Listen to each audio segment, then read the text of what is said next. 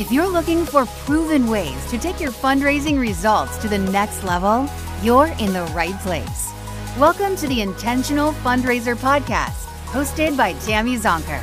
Tammy has trained and led thousands of nonprofit organizations to collectively raise more than a half billion dollars and is also recognized as one of America's top 20 fundraising experts. This is the podcast where Tammy equips and empowers amazing fundraising pros like you to transform your fundraising so you can transform the world. And now, let's hear from Tammy. We'll start the show in a moment after a word from a few amazing fundraisers about what they value most as members of Tammy Zonker's Fundraising Transformers community. I have had the honor of learning and growing from Tammy. She has really helped us understand how to communicate better with our donors, how to make sure that our mission is at the front line of their decision making, and she has just been an absolute joy to learn from. That's Stevie Shoemate from Chapters Health Foundation in Tampa, talking about how being a growth member is helping her communicate better with her donors.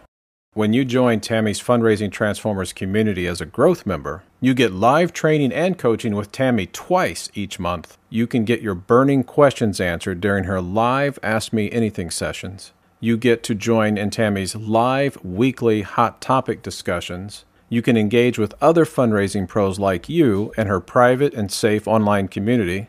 And you get 24 7 access to her growing library of on demand fundraising training videos and tools. Here's Jenna Sapluski from the Coalition for Children, Youth, and Families in Milwaukee talking about how being a growth member in Tammy's Fundraising Transformers community is helping her grow her capacity, her skills, and her confidence as a fundraiser. It's been so helpful for me to grow my capacity and my skills. I feel more confident uh, knowing that I have Tammy and the Fundraising Transformers group for support. I've reached out to Tammy and the group on several occasions, whether it be just some wording for an email to say, hey, can somebody give me just a little bit of feedback on this? I'd love your thoughts before I send this out for an initiative. We'll hear more later in the show about why Jenna values having access to Tammy's members only on demand training library. To learn more about the Fundraising Transformers community, visit fundraisingtransformed.com forward slash growth.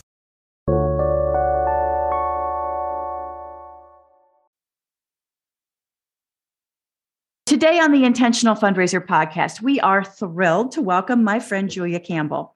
Julia is a digital marketing and fundraising expert, a nonprofit consultant, and author of Storytelling in the Digital Age, a guide for nonprofits, and how to build and mobilize a social media community for your nonprofit in 90 days.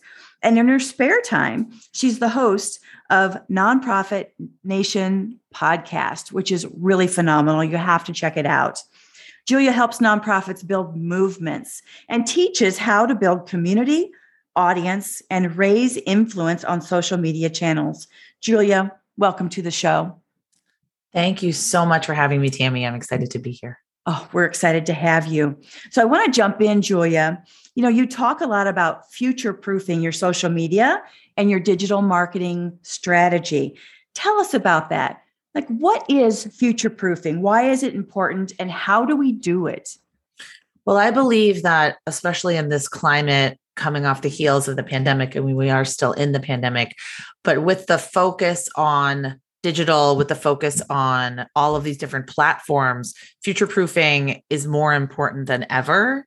And what I see as future proofing is kind of going back to basics, uh, the basic infrastructure and system that you need to create a viable and vibrant digital marketing strategy.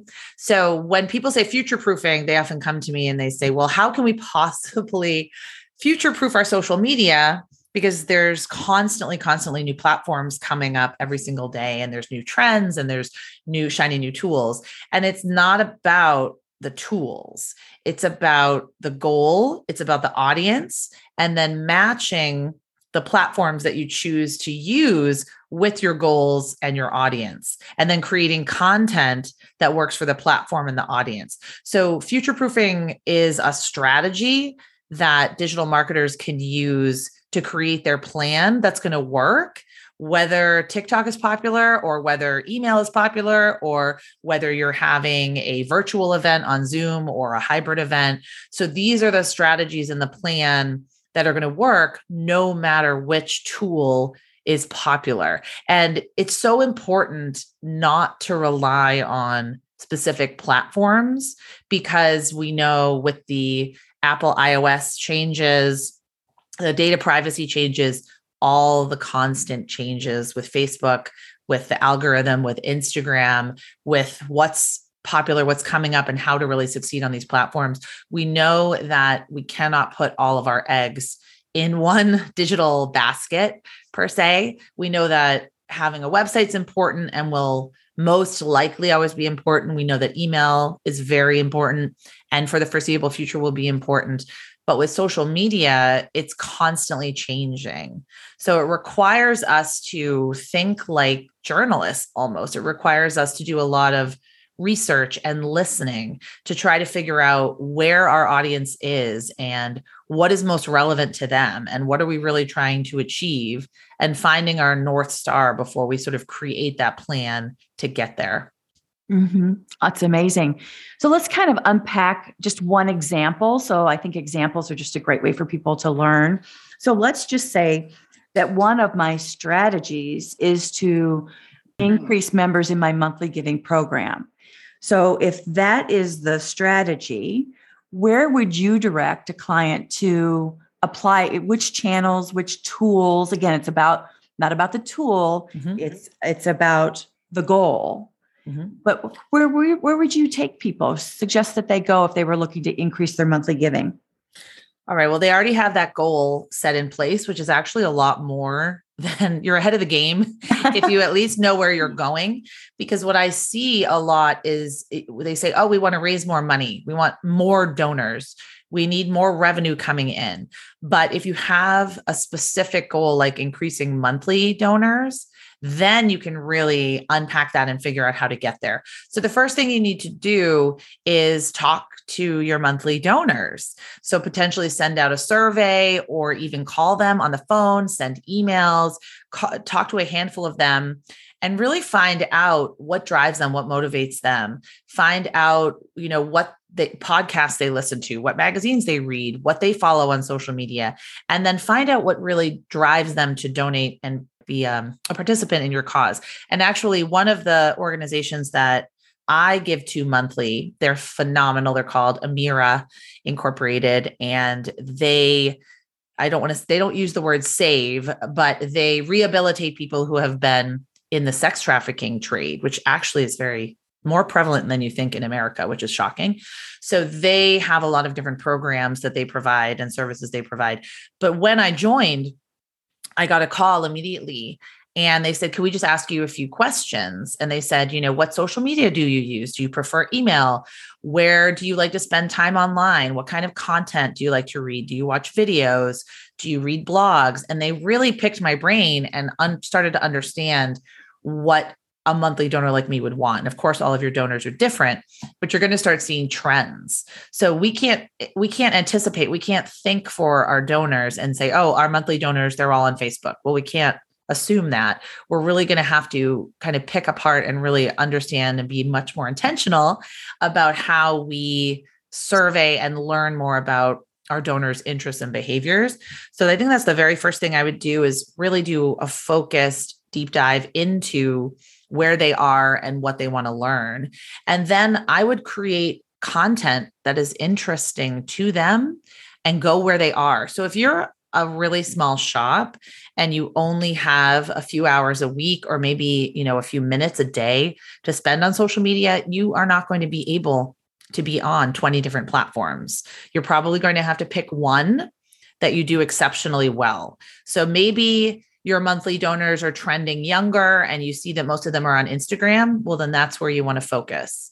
And then the key, the other key here is when you create that content, it has to be relevant to this population. So it has to be compelling, it has to be emotional, it has to explain to them why monthly giving is so important, what monthly giving can do. And then I would also potentially feature monthly donors in your communications and have them talk about what it means to them and why they give and how easy it is to give $10 a month. And you know you don't have to give up your latte. I cannot stand that line of fundraising. I can have my latte and i can still donate $10 a month. Okay i can have both. So you don't want to be manipulative or make people feel guilty but you want to talk to them in the language that they use and go to the places that they are at and really build a community of people that are excited that are interested and you know an advanced strategy would be to connect them with each other whether that's a Facebook group or maybe a LinkedIn group or some kind of group where they can talk to each other um, and really see that there are so many other people in the world that think the same way they do. Mm, I love that. Thank you. All right. So I have been doing a little bit of reading. Um, well, a lot of bit of reading. yes. And it seems that, you know, the supply of web content and social content is doubling every nine to 12 months. In fact, I've just learned this phrase, this new term called content shock, mm-hmm. uh, which has been coined to describe the often overwhelming proliferation of content production and consumption. So, in other words, there's just so much coming at us all the time. And as a result, here in the US, we're spending an average of 10 hours a day on our screens. So at this rate, the average American will spend 44 years of their life in front of a, a screen. Isn't that like incredible to think about? Wow, that's pretty incredible. So that yeah. probably includes mobile devices and yes, computers. Yes. So how can we manage it all? And how can our messaging rise above the masses to reach our intended audiences? Management of content is definitely a challenge, especially if you're someone like me and you have ideas constantly in your head and you're trying to manage all of your great ideas with the actual work that you still have to get done and all of the projects that are still not completed. So, for me, when I manage content, I try so hard to whittle it down to what does my audience want. So I have a lot of things I want to say. I have a lot of things I would love to write about, put out there, people I want on my podcast, but I always have to remember it's not about me. It's it's about my perspective and it's about my unique take on things and it's about my voice, but it's not about what I want to create at the end of the day. It's about my audience and what is valuable to them and what do they want to see from me. So, in terms of, I'll talk about the messaging, getting your messaging to rise above, it's never going to reach every single person. So, we can't beat the internet on quantity, but we can beat it on quality. Focus your efforts on your donors, who you want to reach, and what matters to them. And if you haven't watched it already, I encourage you to watch the TED Talk Simon Sinek start with why. And I mm. encourage you to read his book and I encourage you to buy the workbook and follow ah. him on Instagram. Simon Sinek is phenomenal. He talks about our messaging, how our messaging should be focused on the why much more than the how and the what.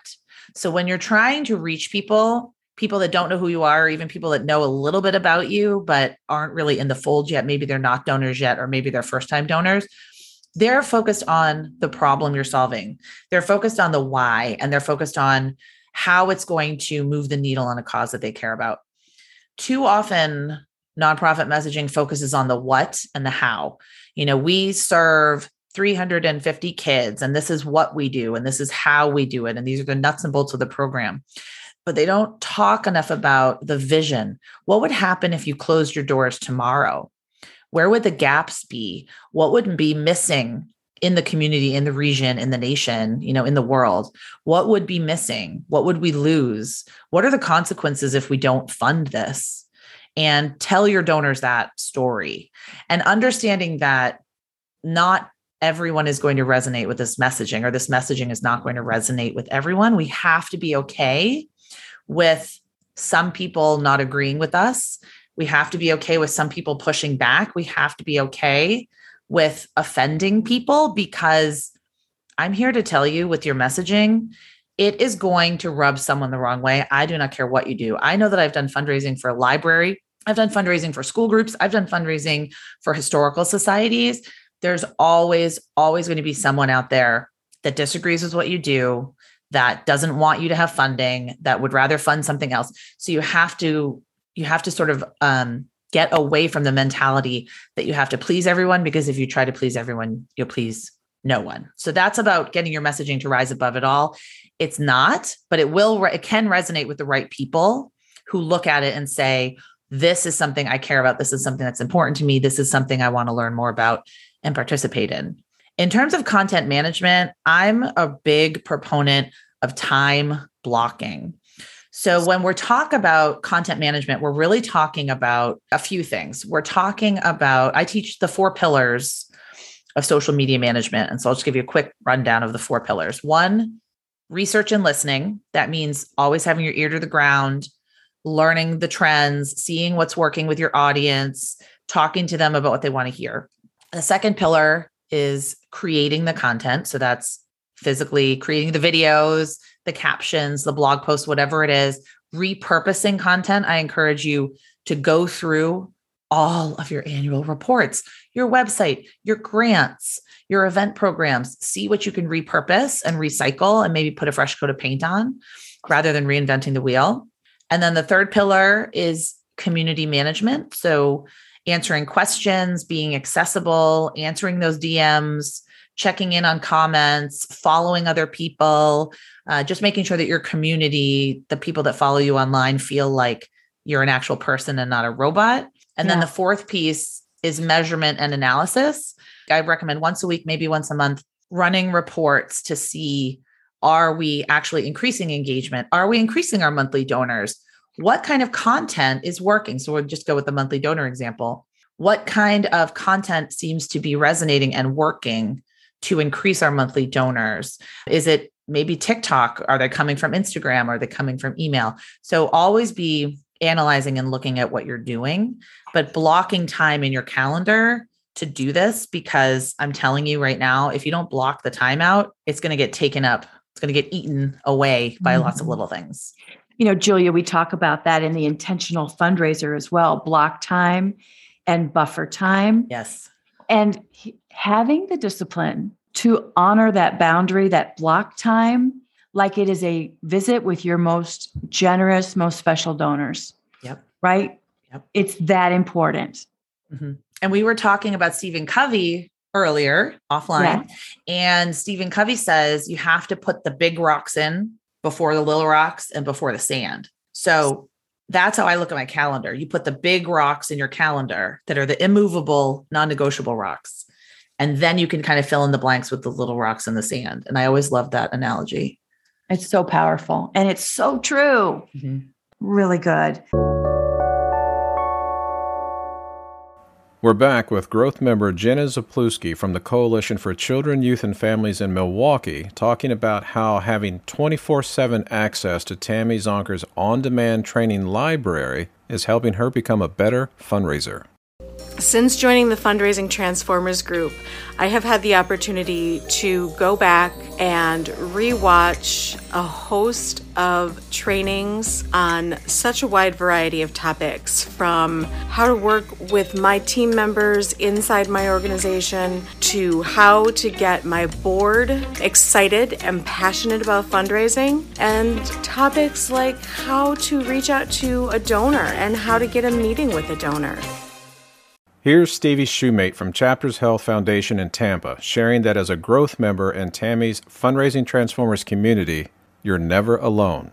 How members of the community support one another by sharing resources and lessons learned to help solve tough fundraising problems. You oftentimes learn from other people across the entire country, which is really nice because it helps you understand that you're not alone in your uh, fundraising challenges. It, um, I was just sharing with someone the other day that it really helped me feel like I wasn't the only one experiencing these challenges, knowing that someone from New York or New Hampshire or Texas, um, people all over the US with varying communities and different fundraising strategies, we're all in this together. At the end of the show, we'll hear why members enjoy learning from Tammy and what you can expect when you join as a growth member and her Fundraising Transformers community. To learn more about the Fundraising Transformers community, visit fundraisingtransformed.com forward slash growth. Wow. And you touched on the four pillars, which again, I think are just really, would you just run through them again, just to recap that? Because I think that's such an important sure. foundational principle for people to embrace.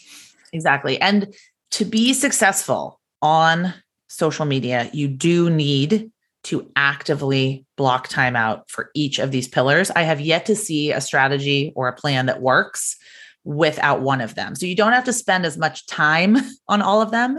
It doesn't have to be, you know, 25%, 25%, 25%. It can be maybe you spend most of your time with content creation, maybe you spend a lot of time with community management, but definitely they all need to be there. So the first piece is really thinking like a journalist, like I talked about before, always thinking about what is resonating right now. Maybe what what are some current events that have implications for our community and for our program and services. What is timely? What is relevant? What is urgent?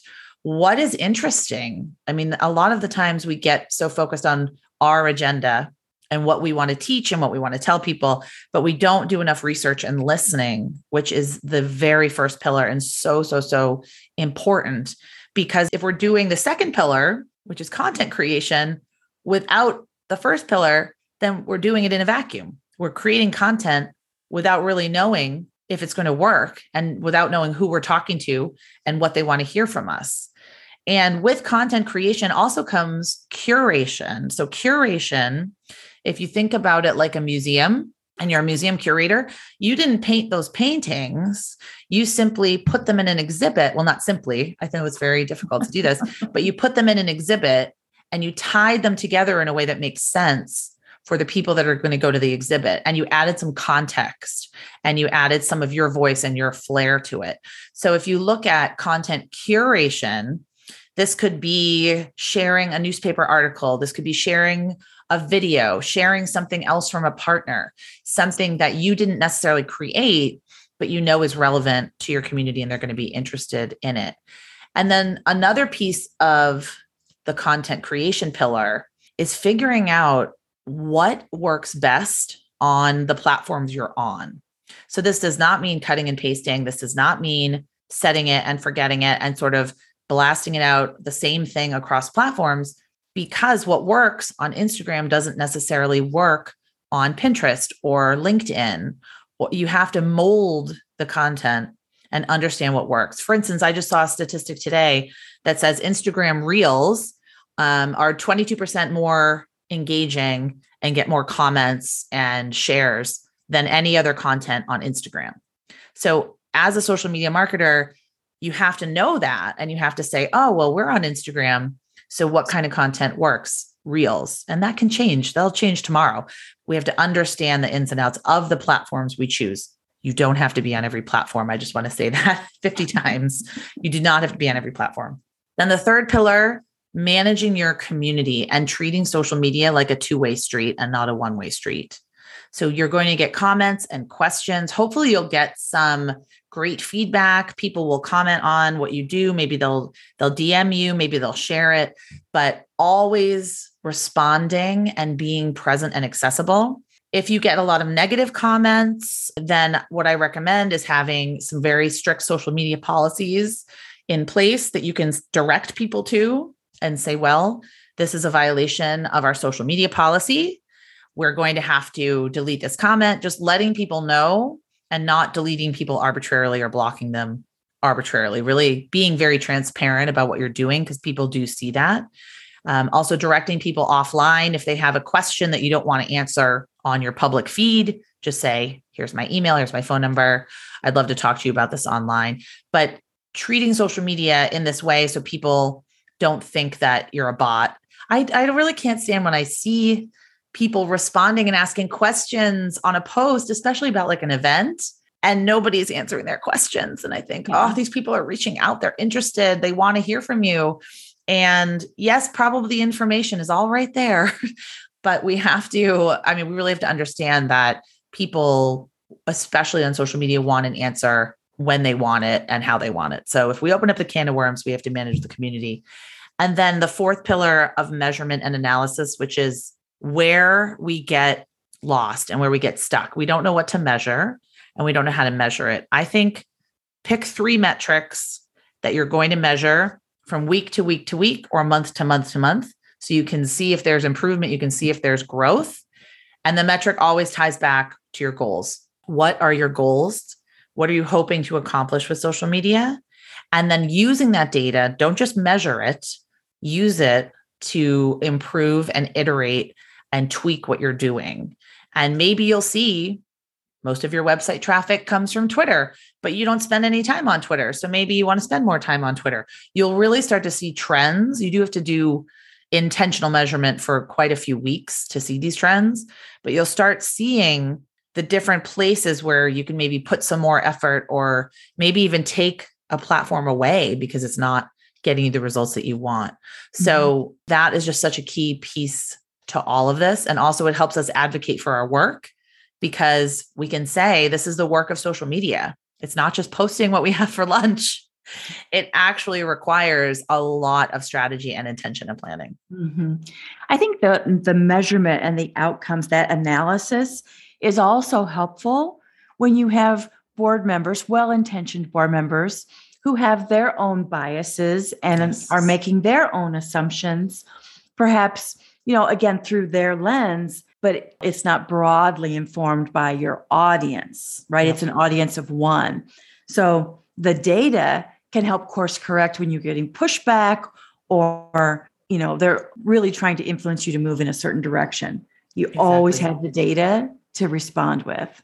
And it gives you a framework to respond when a board member says, we should be on TikTok. Then you can say, well, these are the four pillars that I need to do on TikTok. What else is going to come off my plate? Yeah. Because to do it effectively, I can't just, you know, you can't just add it on to my job description, which I know is so tempting for a lot of well meaning board members out there. Yeah. Yeah. Really good. All right. So thank you, Julia. This has been so incredibly helpful and interesting. Our listeners know that at the end of each guest conversation, I like to ask a few rapid fire questions just to provide a little more value for our listeners. And so I'd like to ask you some. Are you ready? Yes. All right. Number one What's the best marketing or fundraising advice you've ever received? Done is better than perfect. that was my very first director of development and marketing job because I, of course, was a director of development and marketing at the same time. But my executive director would, you know, we didn't want to have sloppy work, but we'd have to get a grant out. We'd have to get something to the press. We'd have to get a direct mail appeal out. And I would fret over every detail and everything. And eventually she just said, look, done, done in a great way is better than perfect. You'll never achieve complete perfection. So I think that was really life changing for me. I love that. Yeah, I often talk about the distinction between perfection and excellence. Oh, right. Right. Because excellence is like your personal best or your team's best. Mm-hmm. But is it perfect? Like nothing would ever get across the finish line if it had to be no. perfect. Mm-hmm. Yeah, I love that. Done is better than perfect. Number two, what book do you recommend to our audience and why? And it's okay if it's one of your two beautiful books. Oh, well, yes, you certainly, if you're interested in storytelling um, and social media, you can read my books. Right now, I am completely obsessed with a book called Free Time Lose the Busy Work, Love Your Business by a woman named Jenny Blake. And it's a time management and productivity book. But what I love about it is first, it's written by a woman, which for me is really important. For some reason, there's just a different voice, a different perspective than the books I personally, productivity books I have read by men, but she talks about, really talks about how to set up your business in terms of your goal being free time.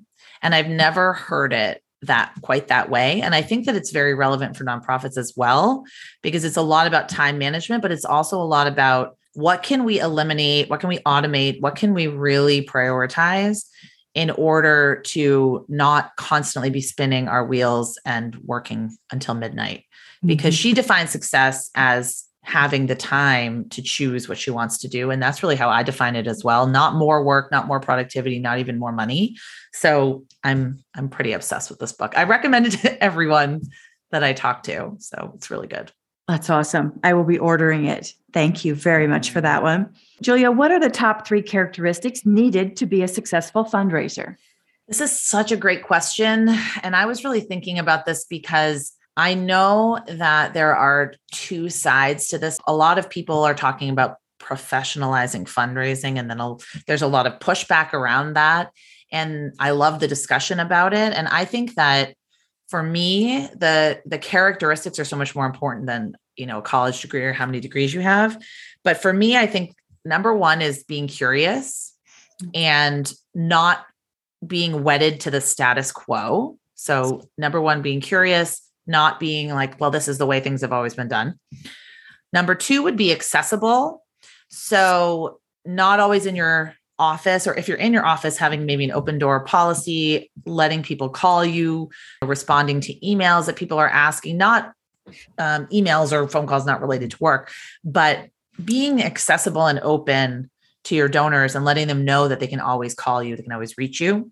Um, and then also being accessible at events, being accessible. You know, you really do have to be a little bit of a people person. You don't have to be an, an extrovert per se, but you have to be willing to talk to people and have conversations. And then the third characteristic, you can't take things personally. Mm-hmm. So I don't know if that's easygoing. I don't consider myself easygoing at all, but I don't take things personally at all, really, a lot. I, you just can't take um, a no or rejection or criticism and internalize it and, and take it personally. You really have to learn from it, adapt if you want, um, take from it what you will, and then, you know, move on to the next thing. Yeah, so good and so true. If you're highly sensitive, if you personalize no, this might not be the profession for you. Or do some work to get a little bit of that Teflon, right? Like no can mean a lot of different things mm-hmm. in many of the fundraising contexts. Not in everything in life, and we know that very, very well. Uh, Julia, what's your favorite fundraising tool or application? This might surprise people, but I like email. I love email for fundraising. And my favorite email service, I use ConvertKit because you can personalize things, you can categorize things, you can add tags, you can segment people. I think that email, when done really well, is still one of the most powerful ways to raise money, especially in the digital realm.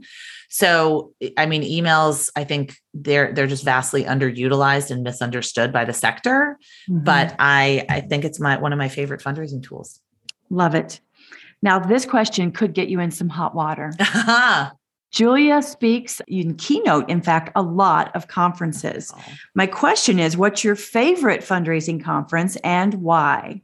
So there's there's a lot of conferences. So there are marketing conferences, there are specific conferences like the Boys and Girls Club, that kind of thing.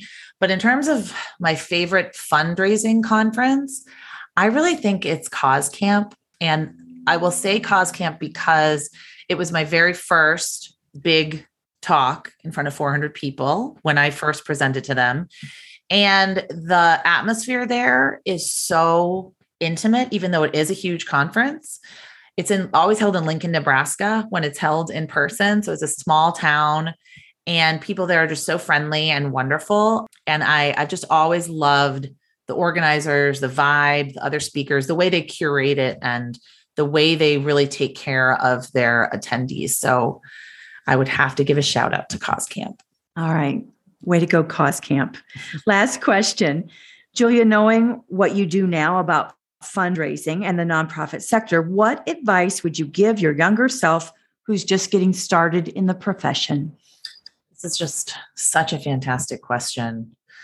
I would tell myself, me personally, I would say, you're not going to get everything correct, but definitely get yourself out there more. So, what I did in my very first job, I was actually a development and marketing director, but I was in an office that was not where all of the action happened. So, I worked with a domestic violence agency.